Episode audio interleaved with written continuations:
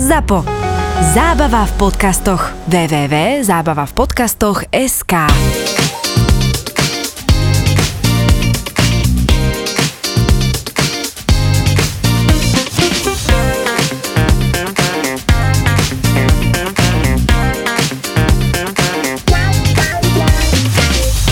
Ja som v mojom živote zaznamenal ako prvú pesničku od Shadé, pesničku Hang on to Your Love z albumu Diamond Life, z toho, kde je Smooth Operator. Zažil som to tak, že som ako 16-ročný chlapec prišiel na nedeľu mladých z dediny, kde som býval, do Bratislavy, kde v parku kultúry a oddychu bývali nedeľné mladých diskotéky od 6 do 10 večer zamerané na takéto tínedžerských ľudí, ako som bol vtedy ja. Ja som tam prišiel tým vlákom z tej dediny s tými mojimi kamarátmi a ten bratislavský disc jockey tam zahral tu Hang on to Your Love, ktorú som nikdy predtým nepočul.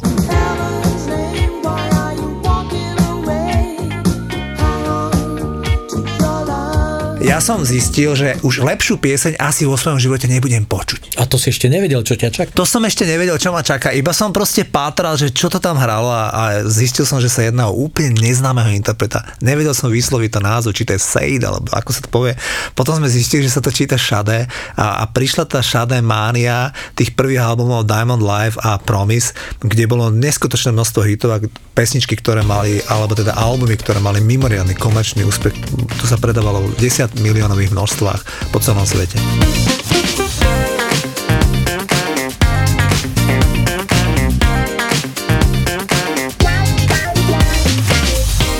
Mimoriadne úspešná speváčka bez toho, aby bola tam nejaký, že sexuálny aspekt, úlvárny aspekt, alebo proste nejaký producent, ktorý vie vytvoriť chytlavé melódie. Proste jednoducho je tu speváčka, ktorá hrá hudbu žánru adult contemporary, teda skôr pre dospelých. Dokonca je v katalógoch jazzových. A cez to všetko tá spevačka patrí k najpredávanejším na svete. Hovorím o Shadé. Chcel by som sa ťa spýtať z tvojho pohľadu, čo stojí za tým kúzlom, že spevačka s takouto sofistikovanou jazzovou hudbou sa dokáže, čo sa týka predajnosti, pohybovať na úrovni popových hviezd? V prvom rade je to jej hlas. To znamená ten kontraalt, ten zámatový, hlboký hlas, ktorý má neuveriteľne upokojujúci charakter, je v absolútnom súlade aj s tou hudbou, na ktorej sa ona autorsky spolupodiela. Ona mala to šťastie, že si našla k sebe tú svoju skvelú kapelu a skvelých spoluhráčov alebo aj ľudí, ktorí spolu s ňou tvorili. Čiže to je ten základ. A navyše prišla vo výbornej dobe. Prišla vlastne v tej polovici 80-tých rokov, kedy bola skvelá situácia pre všetko, čo prišlo z Británie. Pretože vtedy sa hovorili, že to je druhá britská invázia do Ameriky. V 60-tých rokoch bola prvá a v tých 80-tých rokoch bola druhá. Výhodou tej, nazvime to tej druhej britskej invázie je, že bola neuveriteľne rôznorodá. Tým v prvom prípade to boli Beatles a rôzne ich klóny, a samozrejme, tak tu tá, nazvime to tá britská vlna do Ameriky a vlastne do celého sveta bola veľmi rôznorodá, pretože mal si tam od naozaj Culture Club, jednoznačného popu alebo Wham, cez rockové kapely, ako bola, dajme tomu, skupina Yes, ktorá sa presadila po 14 rokoch, vtedy bola najúspešnejšia, Genesis, Peter Gabriel, vtedy to boli tie hlavné zásahy do tých amerických rebríčkov. No a súčasne s tým prišla aj vlna, ktorá, myslím si, že veľmi dobre komunikovala s tou americkou hudobnou tradíciou, pretože ťažila z jazzu. Začal s tým Sting, so svojím debutovým albumom Dream of the Blue Turtles, ale súbežne s tým išla vlastne aj Shadé a takisto rád by som spomenul tretie meno britské, ktoré tak trošku s tým súviselo, aj keď to bolo viacej tanečnejšie orientované, a to bola skupina Matt Bianco s poľskou speváčkou Basiou Trzetrzelewskou. Ja ako znalec z polštiny si môžem trúfnuť povedať, že viem správne povedať jej priezvisko, a ak si pamätáte nahrávku od skupiny Matt Bianco Half a Minute, pol minút, tak ako tam budete počuť tú polštinu pol minúty, tak to tam naozaj spieva Basia Trzetrzelewska. Shadé proste prišla s hudbou, ktorá vychádzala z jazzových tradícií od Billie Holiday, Ella Fitzgerald, ale v nádhernom popovom melodickom háve. To bolo pohľadenie po duši, lebo samozrejme boli tu rebelky, ako bola Madonna, ako bola Cyndi Lauper, a zrazu prišla jedna distingovaná dáma, vtedy bola ešte mladá žena, ktorá prišla s pesničkami, ktoré naozaj máš chuť si ich počúvať vtedy, keď chceš, aby ti bolo dobre, aby ti bolo príjemne a zároveň tak trošku aj intímne. Čiže ona sa trafila v podstate do toho voľného miesta, mala tam tak trošku svojich konkurentov v takých interpretoch, ako bola dajme tomu Anita Baker alebo niečo podobné. Ale Sade ešte aj tým, ako vyzerala. A ešte aj tým príbehom, že to je dieťa, ktoré sa narodilo v Nigérii a potom so svojou matkou išla do Veľkej Británie, kde do svojich 11 rokov žila u starých rodičov a potom začala žiť so svojou matkou a tak ďalej. Čiže ešte aj ten príbeh k tomu bol úplne nádherný. No a v tom čase sa používal taký jemne moderný termín, ktorý už potom veľmi rýchlo zanikol, pretože prestal mať svoje opodstatnenie. Hovorilo sa tomu New Jazz. Že vtedy vlastne ten jazz v tých 70. rokoch bol plný rôznych fúzií s rockom, teda veľmi silné obdobie jazz roku a takých náročných kompozícií dlhých, kde vlastne tí hudobníci dokazovali, akí sú skvelí inštrumentalisti. Samozrejme všetci vieme, že sú to skvelí inštrumentalisti, ale teraz prišiel jazz v podobe pesničky, preto dajme tomu najširšie publikum a myslím si, že toto bol zásah do čierneho. Výborne hovoríš, veľmi dobre si spomínam, v polovici 80.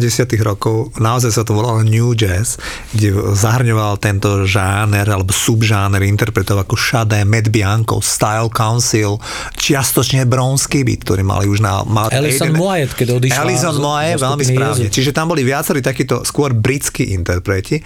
Veľmi dobre si spomenal aj to Matt Bianco, ktorý bol naprostý súputník ako kapela Matt Bianco zo Sade, ale tam je to, čo si ty správne povedal, že napríklad Matt Bianco, ktorý som ja osobne mal veľmi rád, nepresadili sa v Spojených štátoch.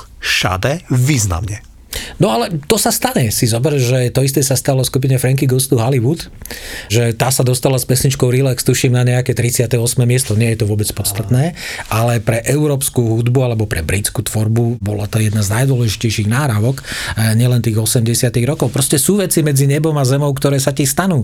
Robbie Williams je nádherný príklad niekoho, kto je absolútny král v Európe a v Amerike môže spokojne chodiť medzi ľudí, pretože ho tam v úvodzovkách nikto nepozná. On si to, myslím si, že tak trošku aj užíva. Poďme naspäť k tej Sade. Prezrad nám, že ktorý single od Sade si zachytil ako prvý? Ja som zachytil určite Smooth Operator a dodnes mi ostalo v pamäti, že vtedy sa samozrejme všetky názvy museli prekladať a viem, že Jaromír Tuma tomu názvu dal preklad s názvom, že Úlisný kšeftař. Pokúšam sa teraz o češtinu, ale je to zaujímavé sledovať aj tieto konotácie, že ako si máme pamätať tie nahrávky, ale tá prvá časť toho názvu Smooth si myslím, že je svojím spôsobom definičná pre tvorbu Sade, pretože smooth jazz bolo tiež vlastne taký ten jemný, pokojný jazz a pritom veľmi melodický, tak to je taký leitmotív tvorby Sade. U nej je zaujímavá jedna vec. Neviem, či zámerné, alebo to vychádzalo z jej podstaty. Ona voči svojej popularite, alebo voči tomu, ako sa prezentovala, použila princíp Grety Garbo. To znamená, že ku mne sa len tak ľahko nedostanete. Ja s vami komunikujem prostredníctvom svojej hudby. Viem, že veľmi málo alebo veľmi výnimočne dávala rozhovory a ani čo sa týka koncertov, ako sa hovorí, nepretrhla. A štandardne po tých 80 rokoch, kedy ešte urobila vlastne 3 albumy, tak potom vždycky je niečo, čo sa v angličtine hovorí alebo označuje termínom hiatus, to znamená pauza, že na niekoľko rokov v úvodzovkách zmizla z povrchu zemského, pretože sa chcela venovať rodine, alebo niečomu inému, o čom my nevieme. Čiže pre fanúšikov sa stala nedostupná a s o to väčšou radosťou čakali na jej nový album a keď vyšiel, tak si ho s radosťou kúpili. No a tak sa stalo, že tuším, že v Amerike je to interpret jedným z najväčších tých časových delayov medzi tým, že ich album bol na prvom mieste, to znamená medzi albumom, neviem, či to bol prvý alebo druhý, myslím si, že to bol druhý album a tým zatiaľ posledným, ktorý vyšiel v roku 2010, 25 rokov je rozdiel medzi týmito number one albumami. Ak hovoríme o nových nahrávkach, nehovoríme o nejakých reedíciách alebo o nejakých kompiláciách hitov. Áno, to je album Promise 85, ktorý bol v Amerike fenomenálny úspech, ten je druhý a Soldier of Love, ktorý bol v 2010 takisto číslo 1 v Amerike, jazzový album a v albumovej hitparáde. Teraz ma napadlo, že Ty si mi dal novú informáciu o tom, ako to ten pán Tuma preložil, že úlisný kšeftař.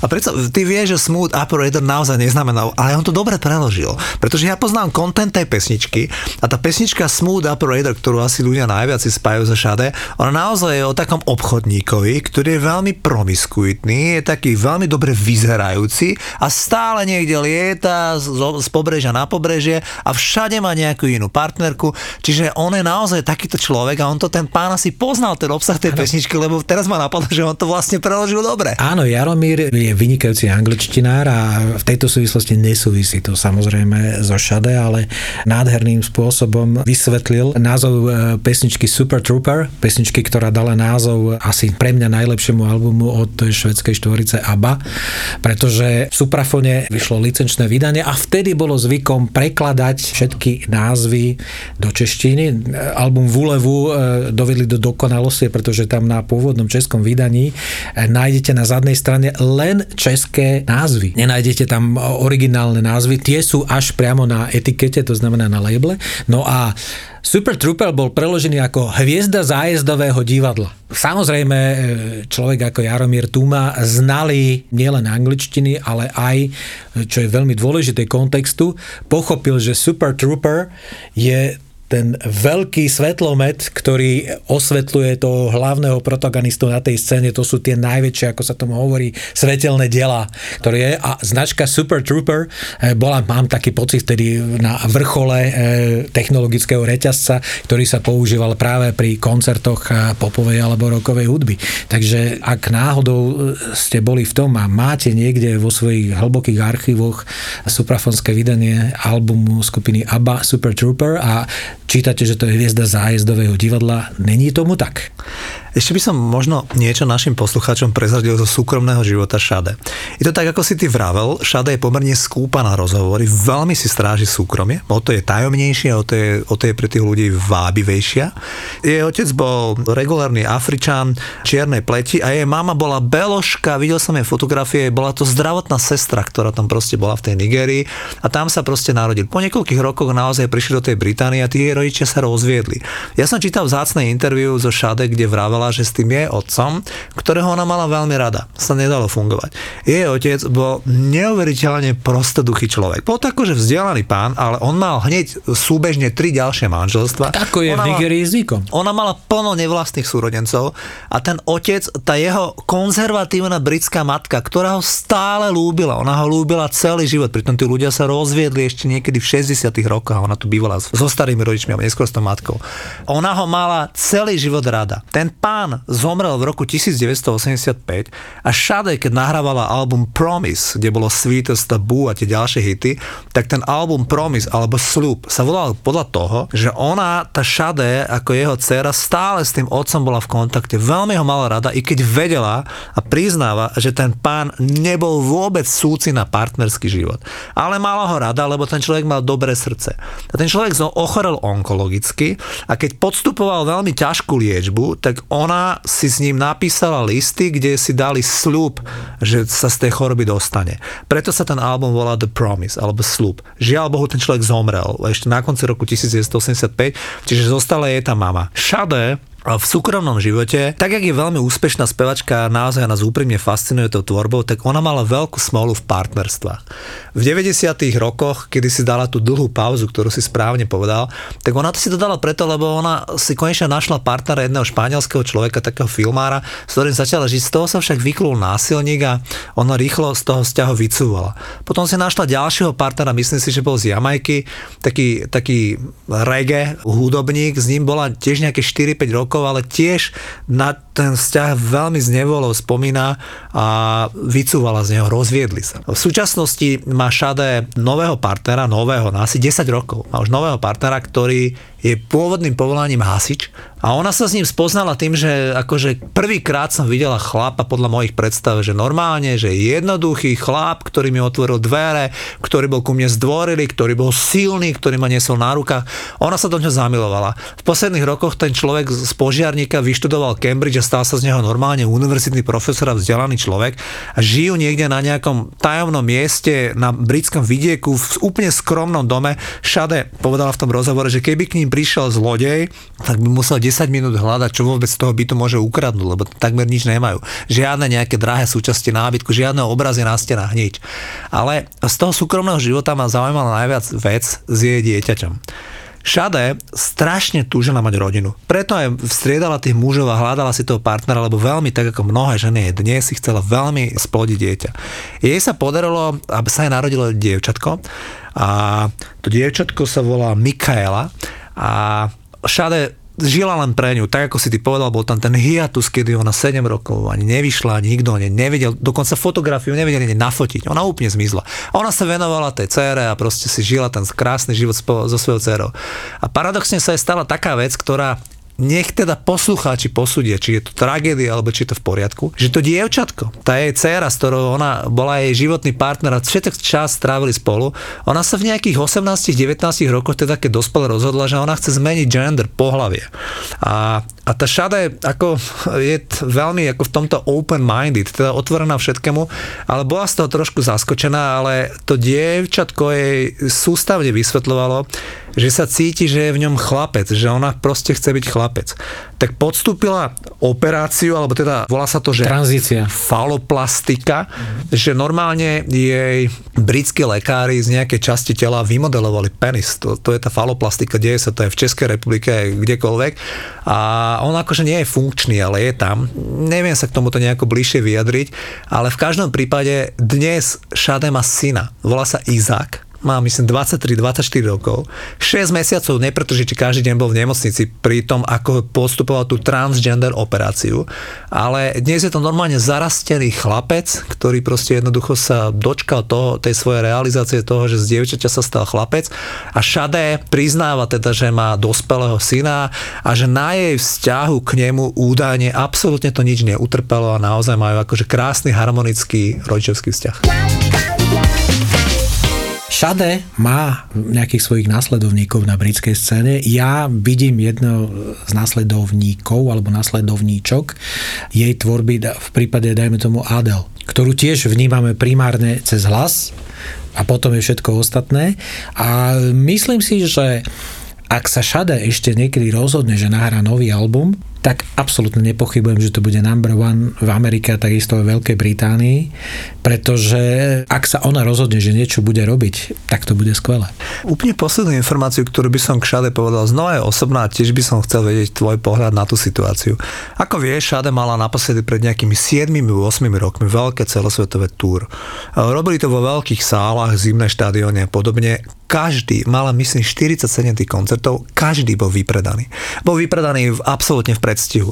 Ja osobne som vtedy ako veľký fanúšik Shade zavítal do Prahy, do O2 Areny, ale za niekoľko mesiacov aj u nás štadión Ondreja Nepelu. Chcel som povedať nielen to, že som celý ten koncert aj tam preplakal, lebo to bolo pre mňa tak osobné aj s mojou ženou, ale hlavne som chcel povedať, a to by ma zaujímal tvoj názor, že ja som nikdy nevidel ešte takú konzistenciu ľudí, 15 000 ľudí v Prahe v O2 Arene a 8 000 alebo koľko v bratislavskom štadióne, že to bolo normálne, že ja som nikdy nevidel tak krásnych ľudí. Tam boli len ľudia, ktorí boli pozitívne naladení, ktorí boli ochotní počúvať sladáky hodinu a pol o láske, väčšinou jak ja so slzami v očiach, že úplne dojatý, že ja som videl toľko tých koncertov, ja som nikdy nevidel niečo takéto. Ale to sa prejavuje vlastne, vieš, tá výmena energií medzi, dajme tomu, tou tvorbou a tými recipientami, tými poslucháčmi. Že to, čo ide z tej hudby, tá krásna melancholia, ja tomu hovorím. Tá svojím spôsobom emócia, pozitivita, aj keď je smutná, tá smutná krása, tak tá nejakým spôsobom si myslím, že sa musí preniesť na tých poslucháčov a ešte zvlášť, ak je interpretovaná v podobe speváčky, ktorá to vymyslela a ktorá to vie aj nejakým spôsobom predať.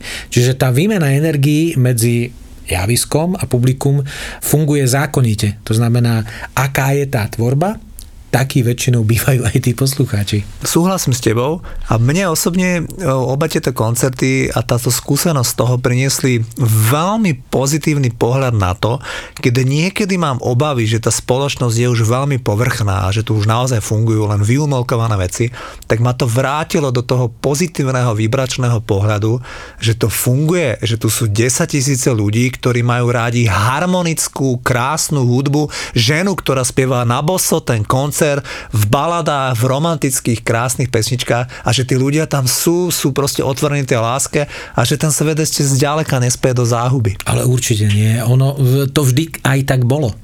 Pretože ty, keď si spokojný, a to je prirodzená ľudská vlastnosť, nemáš nejakú potrebu o tom hlásať do celého sveta.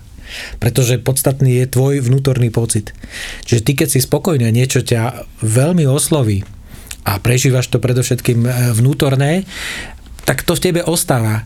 Čiže zdánlivo vonkajšku, kto ťa nepozná, alebo kto ide okolo teba, to nezistí, že ty si akurát teraz si spokojný, lebo ťa mimoriadne oslovila skvelá, nádherná hudba.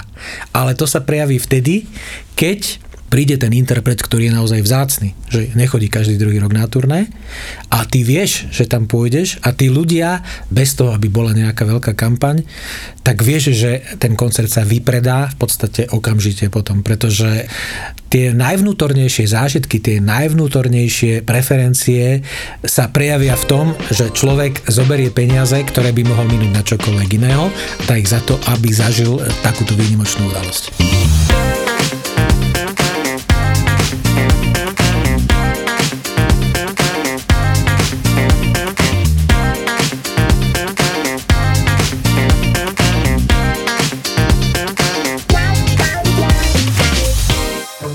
Aj ženy, ktoré okolo seba vnímam, už začína sa veľa báb rozvádzať. A je to v niečom desivé, ale oni sú šťastné.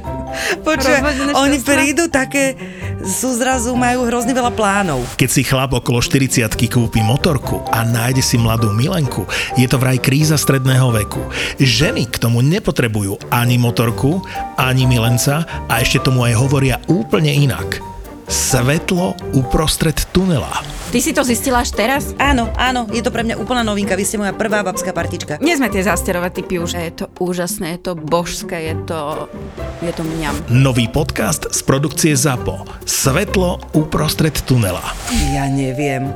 Ja sa teraz vlastne to bojím až vysloviť, ale a to je možno môj problém. To nehovorím, že je problém môjho muža, ale ja mám pocit, že odkedy mám rodinu, tak môj život je prispôsobovanie sa. Svetlo uprostred tunela. Podcast o tom, že ženy v strednom veku nemajú čas riešiť somariny. Ale vieš čo, musím ti povedať, je to taká váha, ktorá mala vážiť aj také, že podiel tuku a vody a neviem čoho.